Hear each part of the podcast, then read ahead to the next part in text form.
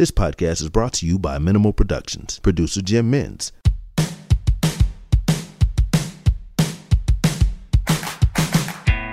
This is Diplomates, a geopolitical chinwag with your host, Misha Zelinsky. G'day, welcome to Diplomates. I'm Misha. This week I caught up with Rob Wilcox. Rob is the Federal Legal Director at Everytown for Gun Safety, the leading gun safety movement in the United States. A qualified commercial lawyer, Rob's life changed forever when his family was tragically touched by gun violence. I caught up with Rob for a chinwag about the US gun violence epidemic, the political polarization underpinning this issue, what sensible reform looks like, how to build a movement for change from the ground up, the role of the Second Amendment in gun ownership, misinformation online, and whether meaningful change is indeed possible. It's a really insightful conversation on an issue that touches many people. A big thanks uh, to Rob for coming on the show to share his personal story. Uh, he's a great guy and he's tackling an issue uh, that really needs to be dr- addressed in the United States. Just a little bit of housekeeping. Uh, here at Diplomates, we've partnered with the team at Diamantia Media. Uh, that's the team who give you the Batuta Advocate, amongst other things. So, super excited about that and pleased to be part of uh, that growing stable shows. Obviously, uh, this show's highly comedic, so it's a great fit,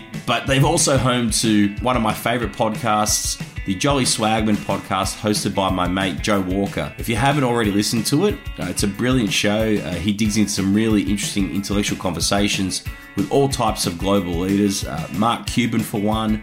Uh, he also had Malcolm Turnbull on recently. Um, if you couldn't get enough of Malcolm on my show, check it out. It's a great podcast. You'll really love it. On a personal note, uh, I'm going to be heading over to Washington, D.C. shortly to study uh, political warfare and the restoration of democracy. For those of you listening, is this a chance to plug my Fulbright scholarship again? Look, yes, it is. But of course, this is my podcast. I'm going to do what I want. But I've also got some really cool interviews lined up for when I'm over there. Uh, so do keep your eyes peeled for those. As ever, if you are enjoying the show and you haven't yet rated the show with five stars and reviewed it, please jump on and do that continue to share it with your mates. We're growing all the time and it does help get the word out there. Without any further gibbering from me, enjoy the episode.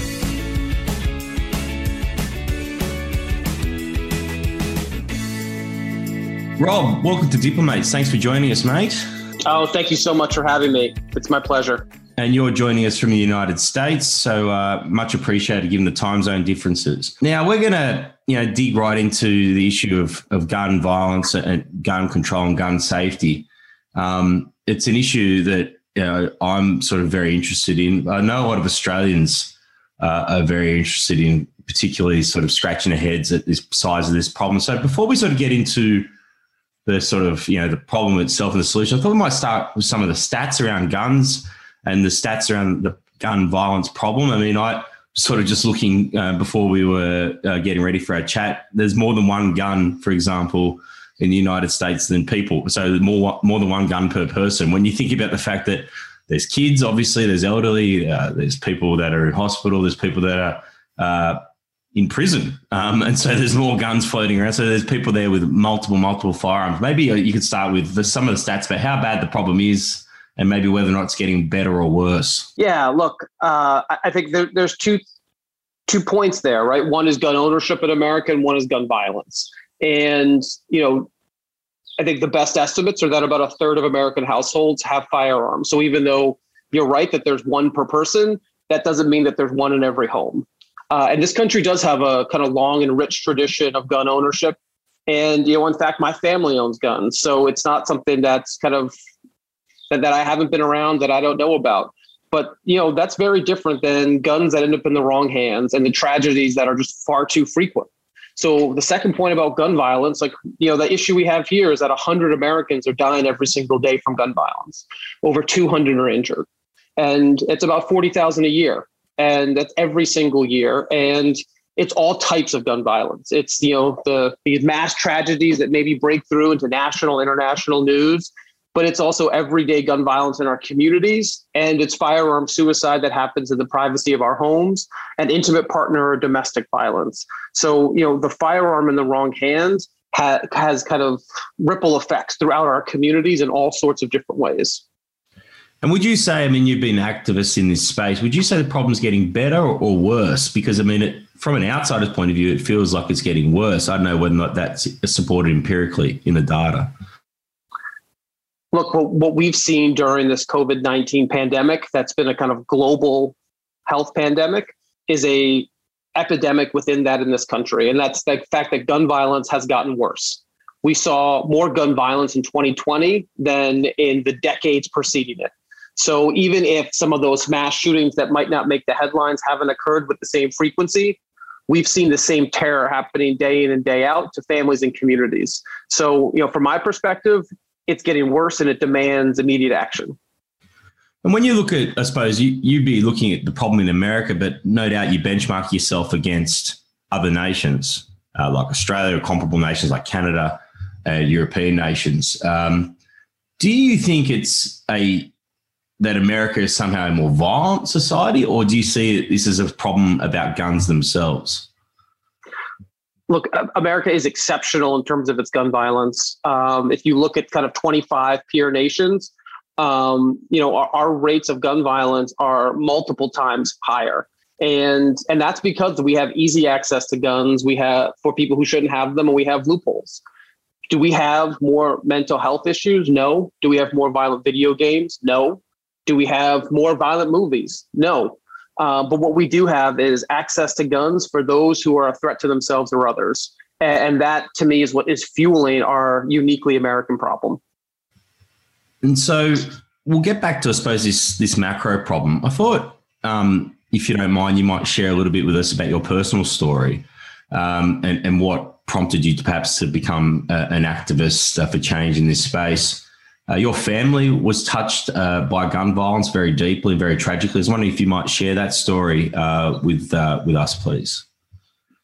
Yeah, no, I appreciate you asking because I think it's important for us to share our stories so that we can see the humanity and hopefully inspire change. But like I said, I mean, I, I grew up with guns and I grew up learning how to shoot from my father. Uh, and so I, I see the kind of the family tradition that comes with gun ownership but I've also seen the other side of it in my life, and I and I saw it before I even graduated college. I grew up in Brooklyn, and so I saw gun violence in my community. Kind of both being aware of it, seeing it on the kind of everyday local news, um, but it wasn't until uh, my senior year in college, back in 2001, when I was abroad, actually in Australia, um, you know, visiting, touring, being with friends, that I got a call that I, I never expected to get, which was my 19 year old cousin who was at home for winter break from her college in Northern California, kind of a safe, sleepy place, uh, was killed.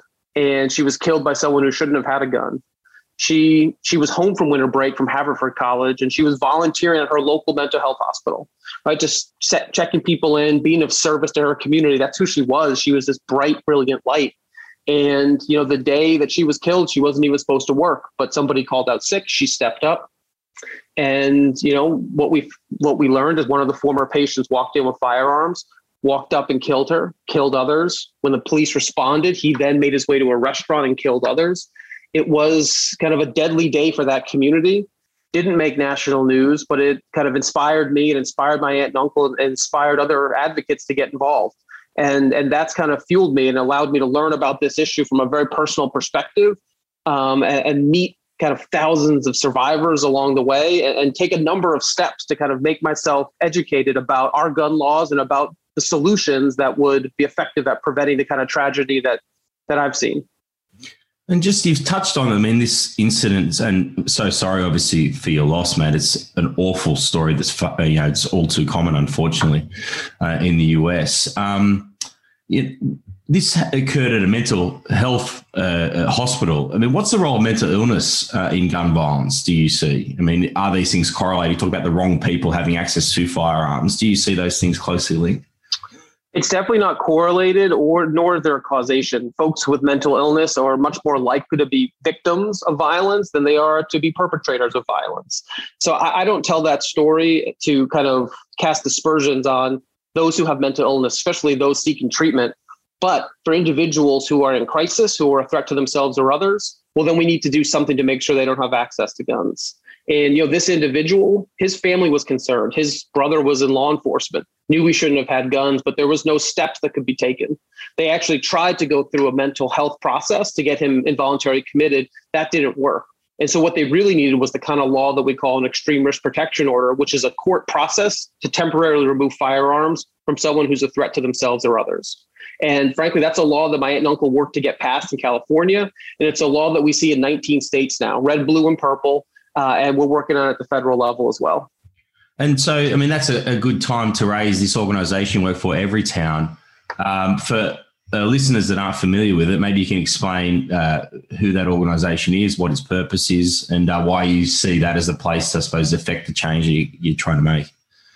Yeah, Everytown for Gun Safety is an incredible organization. It, it brings together kind of data driven research, evidence based solutions, as, as well as kind of a grassroots component. It kind of brings together this notion that we need to be fighting for evidence based policies that respect the Second Amendment not just with our words and on paper, but with the power of people. And so we brought together survivors of gun violence, activists around the country, mayors, students, law enforcement, gun owners, all to join in this effort. And right now we have 6 million supporters that we work with around the country at that local, state, and federal level and in boardrooms, all looking to make the change that will make the difference.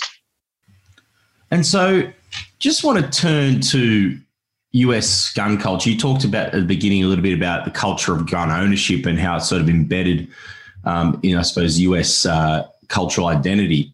I mean, what do you see? I mean, how do you see that as being kind of critical to this debate? Because I mean, many times this gets raised, the Second Amendment gets raised, and then people go right back to 1776 and uh, you know, the Declaration of Independence and, you know, uh, the, the, the war of independence against the British and, you know, the, don't take away my guns because you know, it's going to stop us from being able to overthrow tyranny, etc. That is a very powerful uh, cultural touchstone. It's obviously an important legal thing, but this cultural link to gun ownership, um, you know, why do you think it exists and how does it influence, I suppose, the work you're trying to do? Yeah, I, think if we look back and really take a long view, you know, what I would say is from the beginning of this country, you know, guns were tools. Guns were around. They were tools for freedom, as you mentioned. They they were tools for survival, for hunting and defense. They were also at times tools for oppression. It be that violence against others, or in kind of keeping alive the, the slave system that we had in this country. So I think all of those were parts of our founding, or all those are pieces that we have to reckon with. And yes, we have a Second Amendment on the books, and that's been interpreted. And what we fight for are the policies that respect the rights of law abiding, responsible Americans to own firearms, but seek to make it more difficult for those who, who, who shouldn't have access to them. And if you kind of both look historically and at the public opinion, it all fits. You know, for as long as we've had the Second Amendment, we've had laws about gun ownership in this country, about who can't and can't have guns, about the regulations about how you store them and, and how you use them, right? So these aren't gun laws aren't new, and that's why they're consistent with the Second Amendment.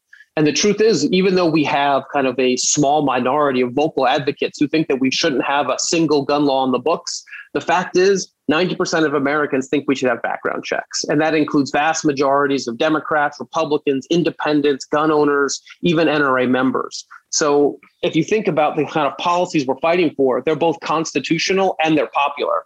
And, and that's our work, right? And that's the work of a rather new organization, which is to bring that power to fight for the change that we want.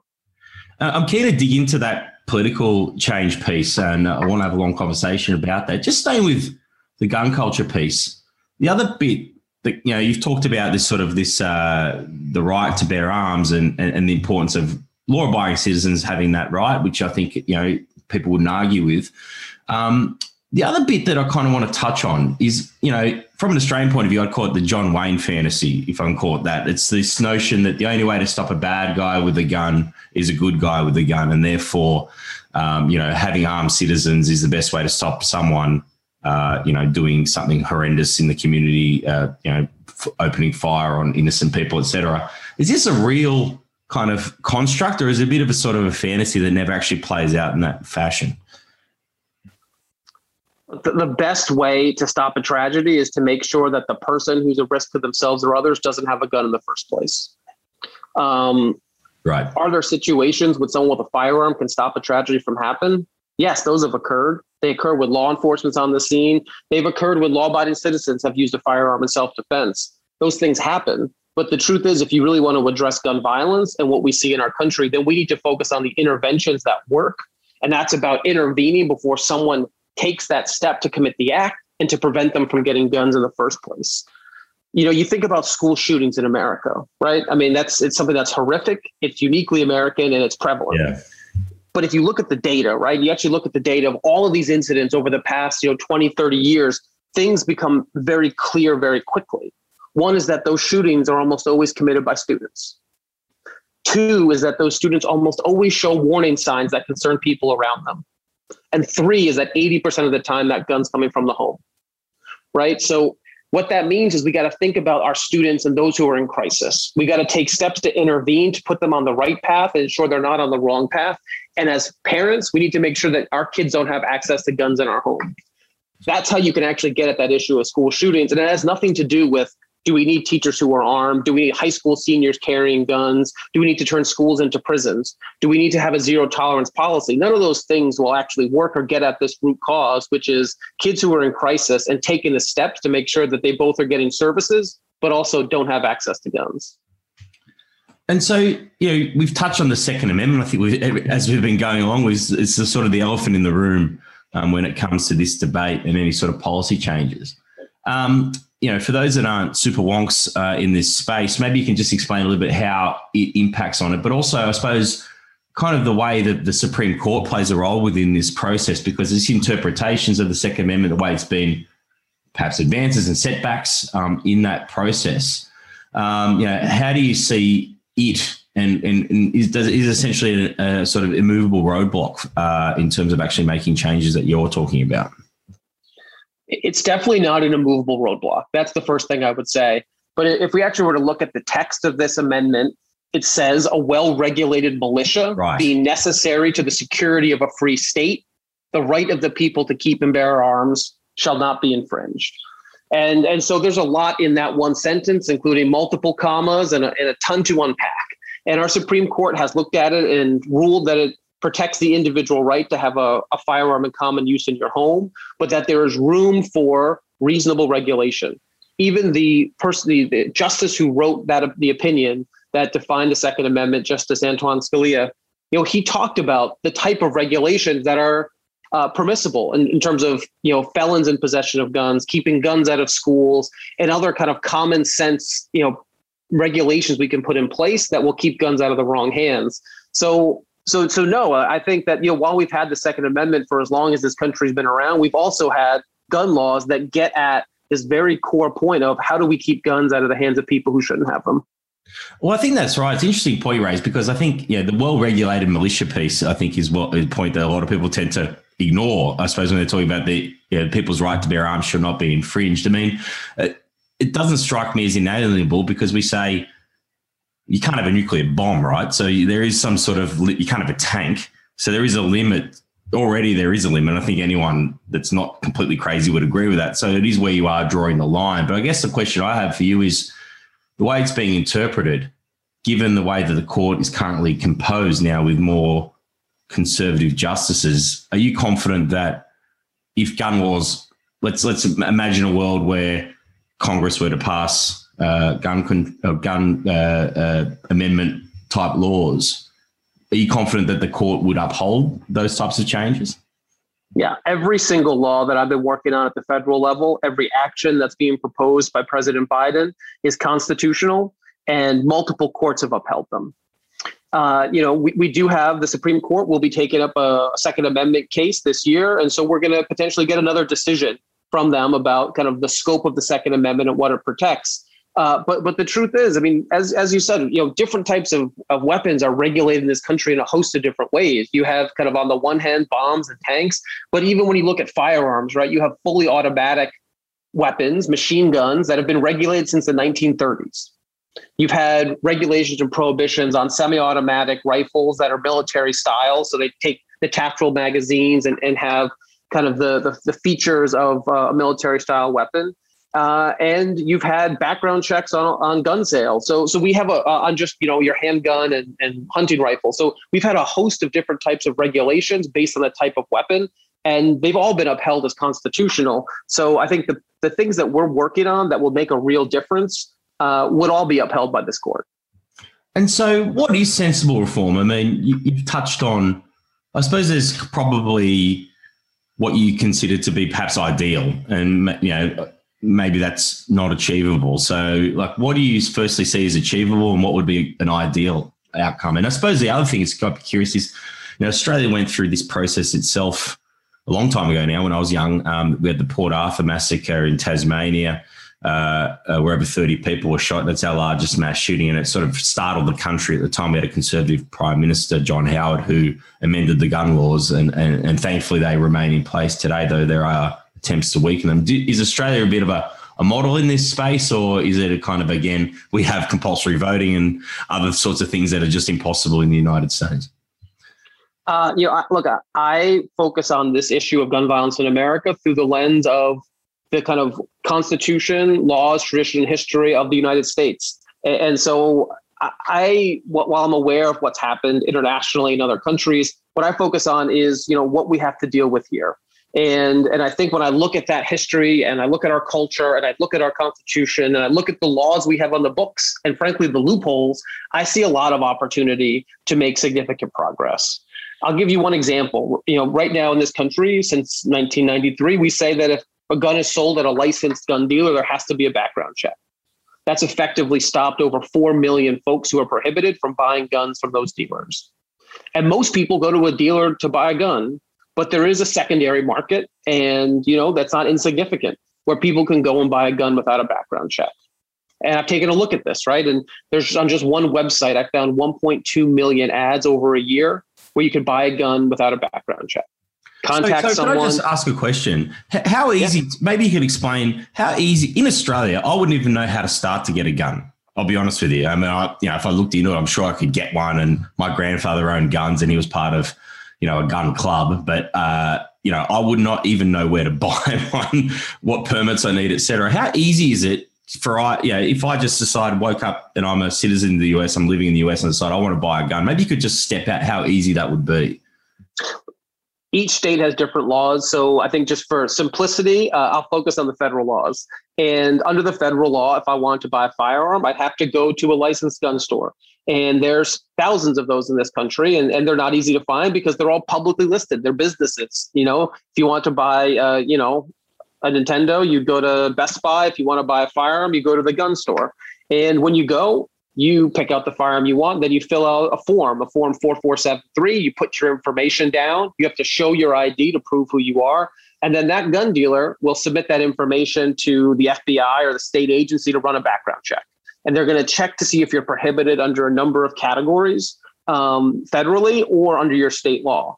And if it comes back green, then you can buy the gun. If it comes back uh, red, then you can't. And then you've been denied that purchase uh, and one of the things we think is that information needs to get out to law enforcement so they can investigate those cases. And you know, so if you're law-abiding, you're a responsible citizen. That's the process. As you go to the gun store, you pick out the firearm, and you pass your background check. How long does that take? So you know, for ninety percent of these cases, it happens within minutes because it's a it's a database that is searched by the FBI, and uh, it, it can occur kind of you know with alacrity. And so if I knew that I'd likely be knocked back, you sort of talked about these loopholes. How you know how could I get a gun going around that system? So that is the loophole, right? That you can go onto this, you know, a website and you know you can search for exactly the gun you want and you can say where you want to buy it and a bunch of ads will pop up and say like in this city these guns are available. So you click contact seller and you get connected to this individual this perfect stranger and you know maybe start as an email becomes a phone call and you say you know i'd like to buy that handgun. I have you know $400 in cash. Where should where can we meet? And you know we've done some investigation and i've seen how these transactions go and the person will say meet me in this parking lot. And so you go to the parking lot um, guy shows you the gun. I've seen this videotape footage. You hand over the cash and the transaction is done in you know two to three minutes. And is that gun registered anywhere, or I'm just trying to understand, or is it, it sort of disappears into the community? Yeah, the, the, there's no record that, that comes with that firearm or that transaction. You know, each firearm that's commercially made in this country has a serial number. So if it's ever recovered in crime, you can trace it back to who who first made it, what company, who that company distributed it to, and, and who that dealer first sold it to. But after that first sale, that trail can go cold pretty quickly, right? Because if they sold you a gun from the dealer and then you sold it to me and then I sold it to someone else and that person sold to a third person, even if that gun's traced, maybe they find you, right? And they say, okay, who'd you sell that gun to? And you say, you know, it was it was this guy I had on my podcast. You know, we met for about an hour, never in person. Might be the um, wrong guy to buy a gun from, mate. I, was, I think I made it pretty clear. I, I wouldn't know where to begin.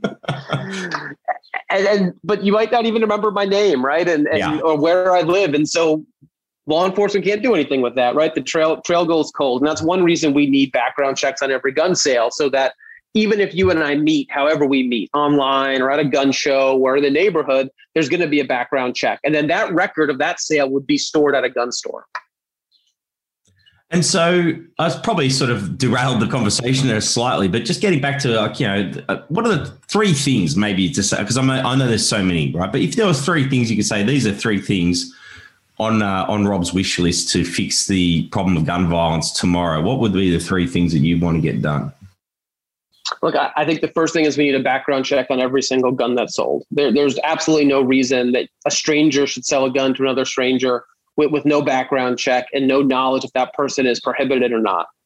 Uh, you know, the second thing that I think is really important are these extreme risk laws, which are tools that family members and law enforcement can use to temporarily remove firearms from someone who a court finds is a risk to themselves or others. And you know, the third thing that, that I think is critically important is regulations on what's called ghost guns. These firearms that have escaped regulation and exist without any serial number and, and any information about them that should be regulated just like firearms. Uh, and I think those three things would would be really critically important and, and can make an impact in all types of gun violence, uh, from gun trafficking to mass shootings to firearm suicide. And, and I think that that could make a make a real impact. Do you have an issue around the types of guns? Like, so not not all guns are the same, right? So you talk about automatics and stuff. I mean, there's a lot of talk about AR-15s, uh, which have been used in some of these mass shootings, which is essentially a paramilitary type uh, weapon. It's very sophisticated, very uh, dangerous weapon, right down to you know a shotgun, uh, you know, or a 22 or whatever. Uh, you know, do you draw lines around that? I mean, look, what I could tell you is any gun in the wrong hand can be deadly. And, you know, from a handgun to a hunting rifle to a shotgun to an automatic weapon, uh, they can all cause harm to whoever is hit with that bullet. But you're right. There are particular guns that have capabilities that allow for you to kill, frankly, more people easier, faster, quicker than, than another type of firearm. So yeah, a, a rifle that can take a detachable magazine that can accept, you know, hundred rounds of ammunition, uh, that has a um, uh, you know a rifle barrel that has a kind of velocity that that means that when the bullet hits the body, it's going to cause tremendous damage, and that has the type of features that allow for kind of uh, assault style activities. Yeah, those are particularly dangerous. Those should be regulated because we see what happens when those weapons are in the wrong hands, and you know you that's when you see these kind of mass murders like we saw in Las Vegas or we saw in Dayton, where high capacity magazines attached to a rifle can just cause kind of massive amounts of harm. And so, um, just want to turn now, I suppose, to how this gets done. Uh, I think we've talked a lot about the problem and some of the solutions. Of course, uh, regrettably, this is where we you know, bump up against politics um, and, and, getting things changed by politicians in legislations. And um, you know, you think you sort of touched a little bit around uh, the complexity of this issue around the Bill of Rights, but also federal state laws, different jurisdictions, etc. We'll stay with the federal space, but every you know every town is, uh, I suppose, the advocates for um, for change in this space and, and, and, dealing with this crisis of gun violence. The other side of that coin um, is, of course, uh, and every every every uh, organisation will have some kind of opponent, uh, the uh, the NRA. So you know, uh, without giving uh, your view of them, I, I can imagine I might have a, a, reasonable assessment of it. But I mean, maybe you could just give some, some, you know, how powerful is the NRA in this debate, and and how much of a roadblock are they in terms of making any meaningful change in this space? I think there's kind of three things I want to say about the NRA. You know, one is that they brought me back into this movement space. Um, you know, after my cousin was shot and killed, I did. I, I went right to to a gun safety organization and volunteered my time first as an intern and started kind of working more in communications and with volunteers. And then I went off to law school and, and was practicing at a kind of New York law firm. And when the shooting at Sandy Hook happened, I remember seeing, you know, President Obama give his remarks and I and they were so powerful and so clear. And I thought to myself, wow, like gun violence survivors are finally being seen. We're going to see change. And then, you know, the NRA's you know, executive vice president spoke a few days later and said there'll be no change, no way, no how. The only thing that stops a bad guy with a gun's a good guy with a gun. And, and I remember just thinking to myself, that can't be right.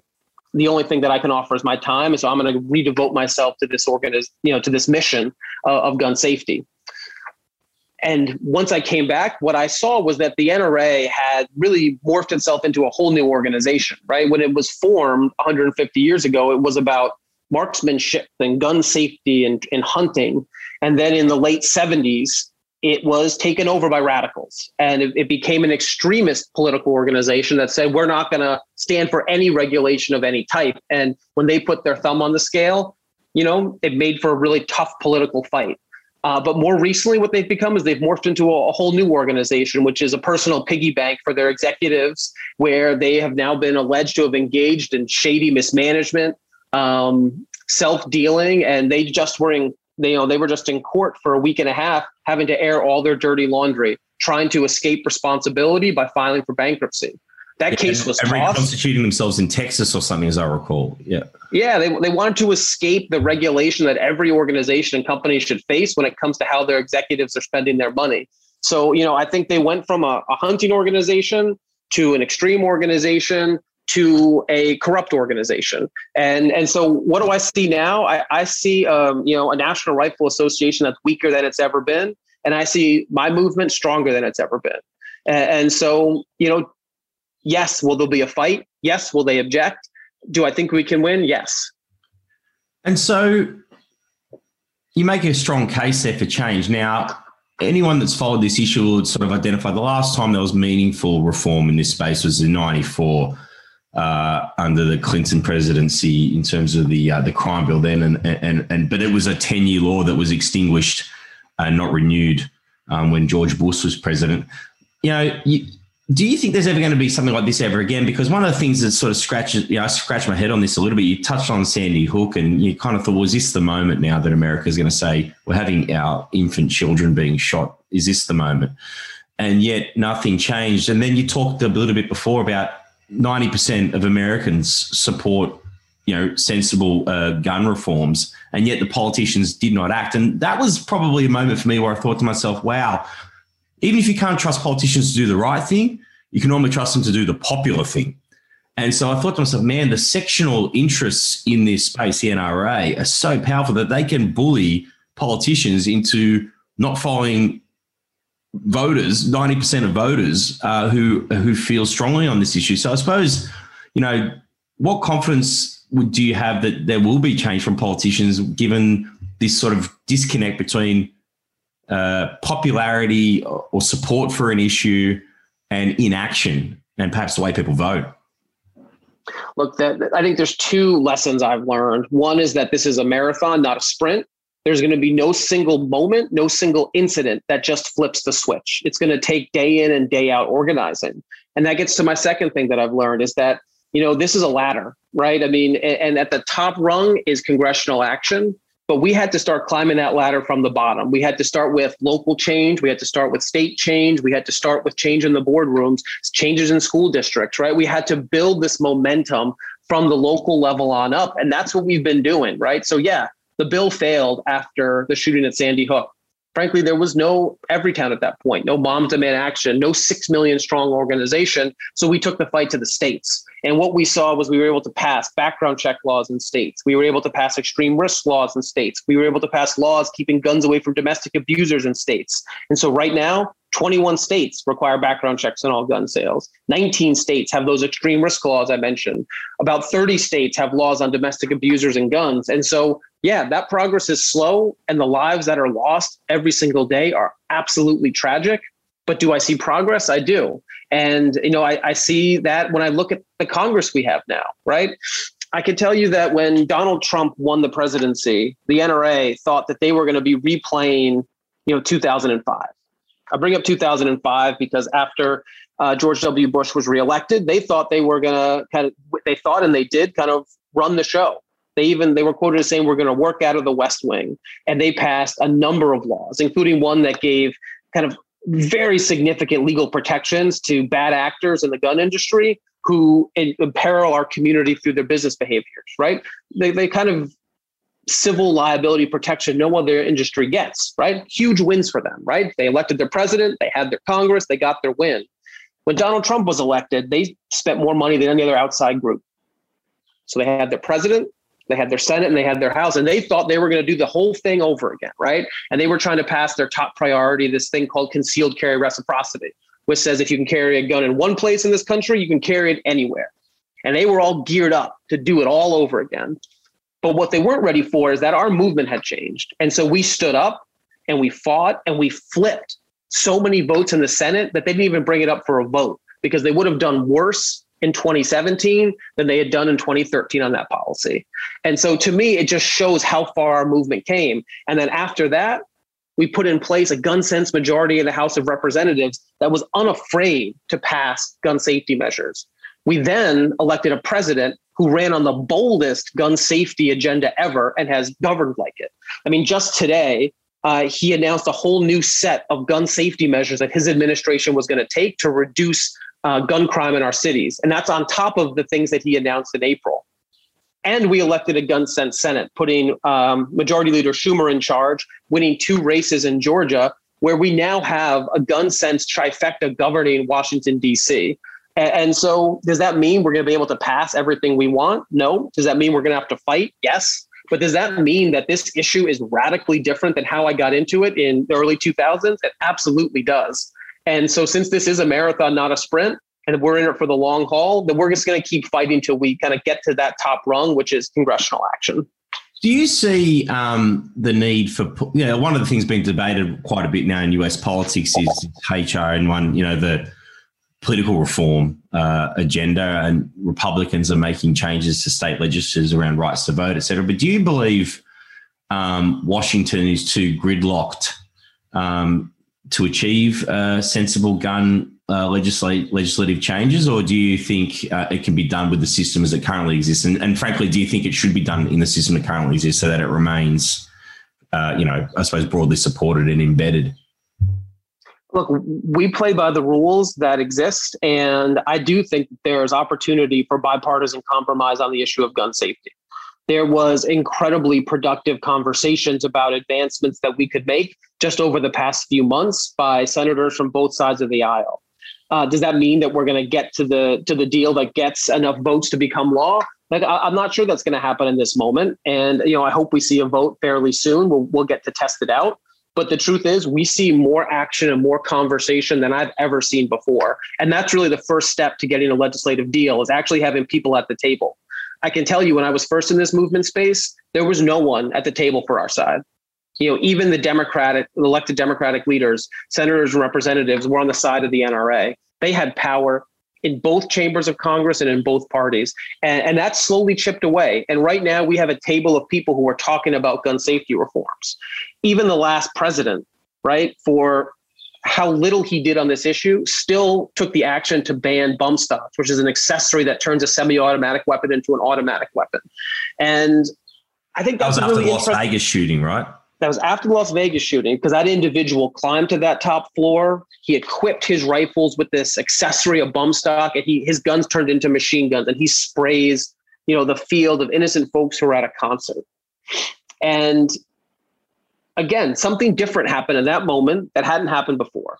Typically, you know, maybe a president of either party would propose a regulation and the other side would flood the our, our, regulatory system with comments opposing it saying you shouldn't do this. It's unconstitutional. You can't do that. And that's what happened at first. Uh, and then all of a sudden something switched and our movement got active. And by the end of that process that regulatory process we had about 90, you know, we had about 70% of the comments saying you should regulate these bump stocks, you should take this action. So again, it just showed that our movement is showing up and that we're doing that work to make our voices heard. And bump stocks got banned. uh, and they got regulated. So, you know, while we're still fighting to get to that top rung of big, comprehensive federal legislation, I'm seeing changes that hadn't happened in 20 years all the time now. And so, just want to unpack a little bit. Um, you know, like anything, I mean, you know, I would have thought the issue of the pandemic would be above politics, but somehow, you know, it's become part of this broader cultural war uh, that exists in US politics about whether you wear a mask, you don't wear a mask, whether or not you get vaccinated, you don't get vaccinated. Guns sits firmly uh, within this uh, cultural prism and has for a very long time. But you've talked a little bit about the state changes. You know, I don't know, I, you know, I'm not familiar with it, but I imagine a lot of those changes would be, if I can call them, in blue states. Um, do you see this issue of polarization as being a problem um, in terms of actually seeking these changes in the communities that perhaps don't more sort of instantly support uh, this type of agenda? I mean, you know, I'm reminded of Barack Obama and his, uh, uh, I'm sure he'd say he regret the comments now, off the record comments, which are never off the record about people in rural uh, America clinging to their guns and their religion um, as part of their sort of uh, safety net in terms of a changing world. I mean, so I suppose it's a long way of asking, like political polarization, how does it impact on this? And is it important to try to bring those people along, or do you think that's impossible in the current circumstances? I think it's completely possible. And I think it's about being an advocate who meets people where they are because the, the fact is 58% of Americans are survivors of gun violence of one type or another. And, and so there is something that unites us there. And that if we meet people where they are and we talk about our experiences of being survivors, about being advocates, about what we're actually asking for, then there's opportunity for compromise. And I have two stories, right? I mean, this isn't just kind of, I think, kind of speech. These, these are things that I've seen in practice. After the shooting in, in a terrible shooting in, in Parkland, Florida, we actually saw the Republican Florida legislature take action. We saw them put in place the extreme risk law that I mentioned earlier. We saw them take another a couple of other important gun safety steps as part of a comprehensive package, right? So you then had a Republican legislature that did respond and take action. You, you could argue that Florida's a purple state. You can argue it's a red state. It definitely was run by Republicans who the NRA thought they could tell don't do anything, but they in fact did do something. Uh, in my personal experience, I've seen this up close. You know, I was working in Tennessee a few years ago, and I, I went down there to just try to, to find a kind of some gun safety solutions we could work on together. And when I got assigned to to Tennessee to work there, I thought to myself, wow, how, how am I going to get anything done? Right, this is ranked the most conservative state legislature in the country. And so I went down there and I got to know people and I let them know who I was, right? A survivor, a gun owner, someone that just wanted to hear about the issues they wanted to solve. And one of the things I heard loud and clear was domestic violence was an issue that that bothered a lot of people in Tennessee, including their elected officials. So I took a look at their gun laws, and what I saw was, yeah, they prohibit people who are domestic abusers from having guns. And, you know, but the problem was when those people went to buy a gun and failed a background check, that information sat in a database in the capital of Tennessee and didn't get to the court that issued the domestic violence order, didn't get to the law enforcement who could intervene before that person went and found a gun through a different way. So we proposed a bill, right? Worked with legislatures. I had a Democrat and a Republican working together. And we got through the Tennessee House of Representatives like this, right? Like we we got through quickly. There was seemed to be kind of universal acceptance I could tell you it actually passed unanimously through the Tennessee House of Representatives, a bill that was being supported by Everytown for gun safety. Wow. And, and then we get to the Senate and this, this Tennessee State Senate, which, uh, you know, the NRA thought they deeply controlled. And so we made it out of committee and we, we were about to be on the floor of the Senate with this bill. And the day before the, the vote, there was a Republican caucus meeting. And in that caucus meeting, the NRA's number one ally stood up and said, You can't do this. You can't pass you know, a bill that's supported by Everytown for gun safety. You can't change our gun laws. And the sponsor was a woman stood up and said, I don't know what you're talking about. Yes, I've worked with them, but I can tell you what this bill is really about. It's about domestic abusers in our communities that are failing background checks that we're not doing anything to stop from getting a gun. And if you don't support that, you don't support the women, daughters, sisters, and mothers of the of our state. And she sat down. Powerful. And we all went to bed not knowing how that vote was going to go the next day. And we won 26 to 4. And then we had a signing ceremony with the Republican governor, who I was proudly on stage with. So, yeah, I see opportunity for change in states across this country. And it might not feel huge or substantial at the moment, but that's why we're on this ladder, right? We just got to go up one rung at a time because you know, this is still a young movement. It's still a young organization, and we're just building and building and building to get to that kind of big congressional change. And so, one thing I just want to sort of pivot to, and it, it, it's a little bit off topic, but directly relevant, and I talk about it a lot on the show with various different guests, is this problem of what misinformation. Um, in the in the information in the public sphere, in the uh, in the social media that we consume, um, in sort of you know far right type voices. I mean, how is this impacting on the problem um, in terms of actually building consensus in achieving sensible reform? So, for example, you got that lunatic Alex Jones um, on Infowars uh, talking about the fact that Sandy Hook didn't happen. Uh, that it was a, uh, a, a right, yeah, sorry, an Obama conspiracy to try to take away people's guns. I mean, this sort of frankly crazy bullshit um, people then believe and then you know it sort of ferments as part of the you know uh, uh, asking people to sort of dig in more tightly around the second amendment rights and not allow any changes um, how do you see that problem impacting on your campaigning or is it not really one misinformation disinformation the inability for us to kind of agree on the facts so that we can fight for the solutions is a huge problem the folks who are paid to kind of be public figures and intentionally trade in this disinformation are both disingenuous and disgusting. And they've completely polluted our attempts to achieve what all of us want, which is the freedom to live our lives, the freedom to be successful, the freedom to be healthy, and the freedom to stay alive. And, so, so yeah, I think it's a problem, and I think it's one that we have to fight fight through by showing up, being authentic, and kind of being straight with people about what we're fighting for, what we believe in. Uh, but you know, I think that's an issue that's kind of affected a lot of the things that we do. And kind of when you asked about the NRA earlier, that's the biggest roadblock to the progress, right? It's it's not that 90% of people agree on this solution, it's that the disinformation that gets out there makes it so it's not about that solution, it's about something else, right? I'm talking about background checks, you're talking about that I'm trying to confiscate firearms. I'm not. That's not what the bill does. There's no argument that that's what the bill does. But all of a sudden, that's what the debate becomes about. And so I think our job as advocates is to focus on the debate on, on what it is and, and then break through. And so, probably the, the other bit, and we've just talked quite a bit about Sandy Hook throughout. You know, that was, to, you know, we thought it might be, is this the moment? I suppose that you, I know you've said, um, there's not going to be one big moment. Um, there's not going to be a, a, Port Arthur type massacre in the United States. And if that was likely, probably order would have happened. But one thing I kind of want to get your reflections on is how do you keep people urgent on this problem, or are people becoming numbed to this problem? It strikes me. I mean. The regularity of these horrific events is now sort of pushing them further down the news cycle. They're not front page news, perhaps in the way that they once were. Um, you know, do you think people are just numb to this problem now, or how do you how do you tackle that issue? I don't think people are numb at all. I mean, the advocates who I'm around are more passionate than they've ever been. And and part of it is that it's not just about the singular event, it's about the everyday gun violence that's occurring.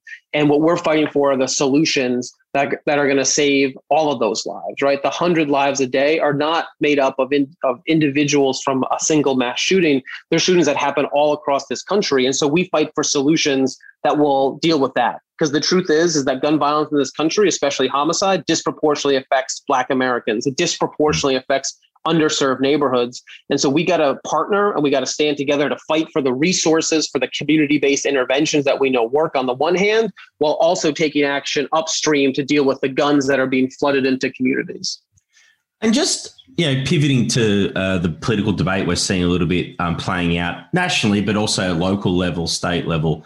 Um, law and order, crime is coming back onto the agenda in a way that it probably hasn't for a, a little bit of time now, um, and these things always ebb and flow. How do you see that impacting um, on the on the challenge? Because we saw, you know, throughout COVID, the lines for people wanting to purchase guns, and you know, how how do you sort of address the challenge where people think, well, I'm unsafe in the community.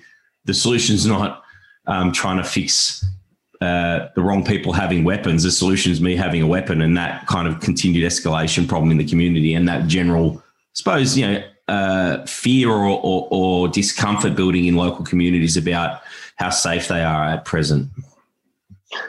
Uh, look, everyone has a right to feel safe in their communities, and that's what we have to be fighting for. And the president, President Biden, just laid out a set of steps that he was going to take at the federal level today. Uh, that that I think get right to your question.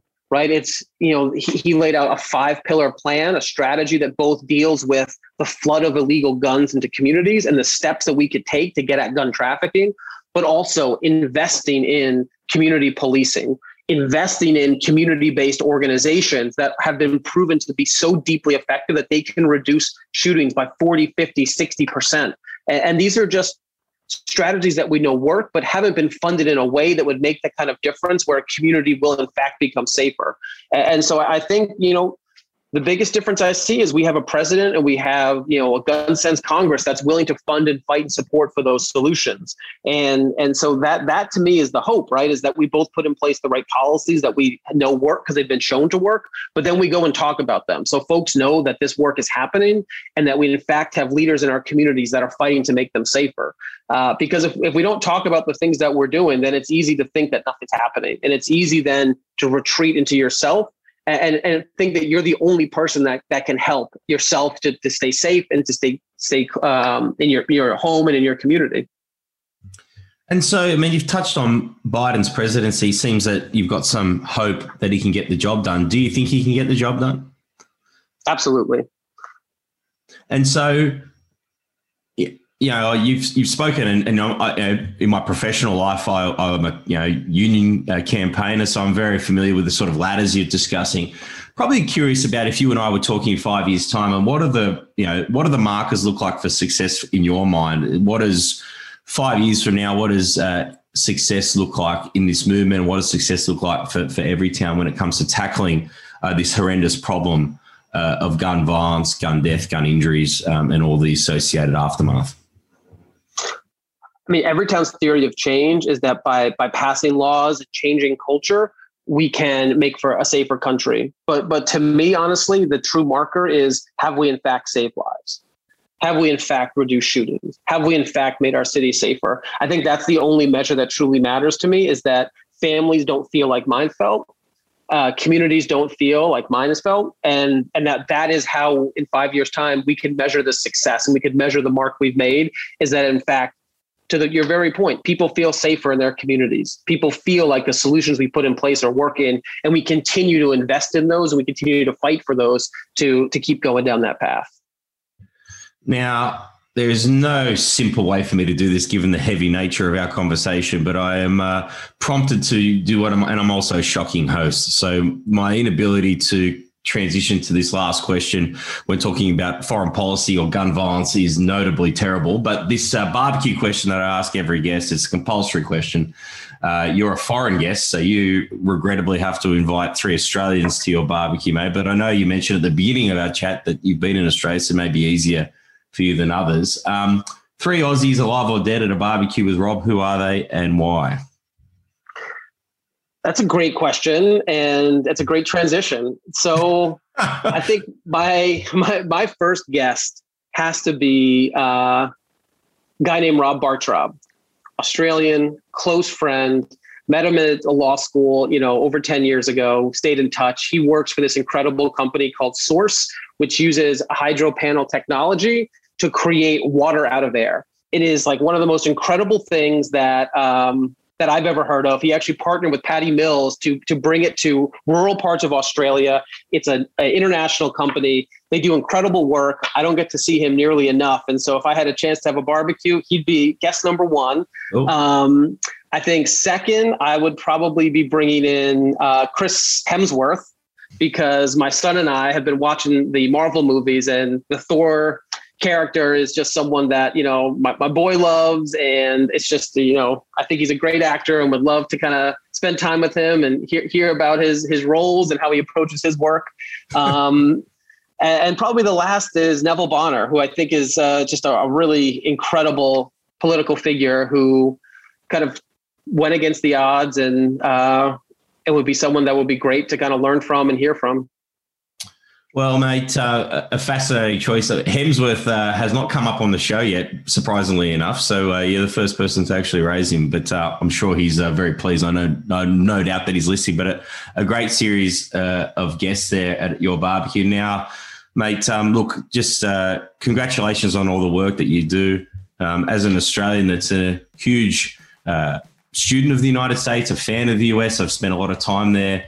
I've had family live there for a long time. Uh, the issue of gun violence is perplexing to me as an Australian. I think it's perplexing to many Australians. So, congratulations on the work that you do. And uh, I certainly wish you all the best from uh, where I sit, mate. So, thanks for coming on. I appreciate the invitation. It's been a great conversation. Cheers, mate. Take it easy. G'day, Diplomates fans. Thanks for listening. Big thanks to Rob for coming on the show. Check out the show notes if you want to learn more about uh, Everytown uh, they are a fantastic organisation doing some amazing things, so do check out the work that they are doing. Now, as ever, I do answer one uh, question um, from uh, from a listener. Uh, so this week I've got a question from Eliza. Uh, Eliza asks, Misha, what do you make of Scott Morrison being snubbed by Joe Biden at the G7? Hate to break your heart, Eliza. I've got to say, that I don't believe that Joe Biden did snub Scott Morrison. Um, I know a lot of people saying this, but I actually think it's a bit of a left wing uh, Twitter fever dream, to be honest. Um, yeah, look, you know, I, I, guess the thesis is, oh, well, Joe Biden is big on climate change. Scott Morrison is dragging his heels on climate change, not doing enough. And clearly that's true. Uh, but um, I think really you need to zoom out here and go, what was the purpose of Australia being at the G7? Uh, Australia was invited um, to talk about a number of things, but the real big uh, elephant in the room or the dragon in the room uh, was the Chinese Communist Party and how to push back on that. There were other democracies invited as part of that, not just us, as expanded beyond the traditional uh, G7 grouping. So, um, the idea that America would uh, brush Australia or brush its leader at one of these meetings, I just think doesn't stack up to what really, when you look at it, is a deepening and more important relationship, not just with us and the United States, but all democracies are getting together to say how we're going to deal with this uh, rising authoritarianism around the world, principally led by the Chinese Communist Party. So, sorry to challenge the premise of the question. I don't think it happened. Do I think that um, uh, Joe Biden's likely to be cajoling Scott Morrison, the Liberal Party, and the coalition government to be doing more um, on climate change? Yes, I suggest they probably are. Um, is Scott Morrison going to do that? Well, you're going to have to ask Barnaby Joyce. And on that note, I'll see you all next time. Listen in to the next episode. Thank you for tuning in. Take it easy. Bye. You were just listening to Diplomates, a geopolitical chinwag. For more episodes, visit www.diplomates.show or subscribe to the podcast on iTunes or through any of your favorite podcast channels. This podcast was brought to you by Minimal Productions, producer Jim Mintz.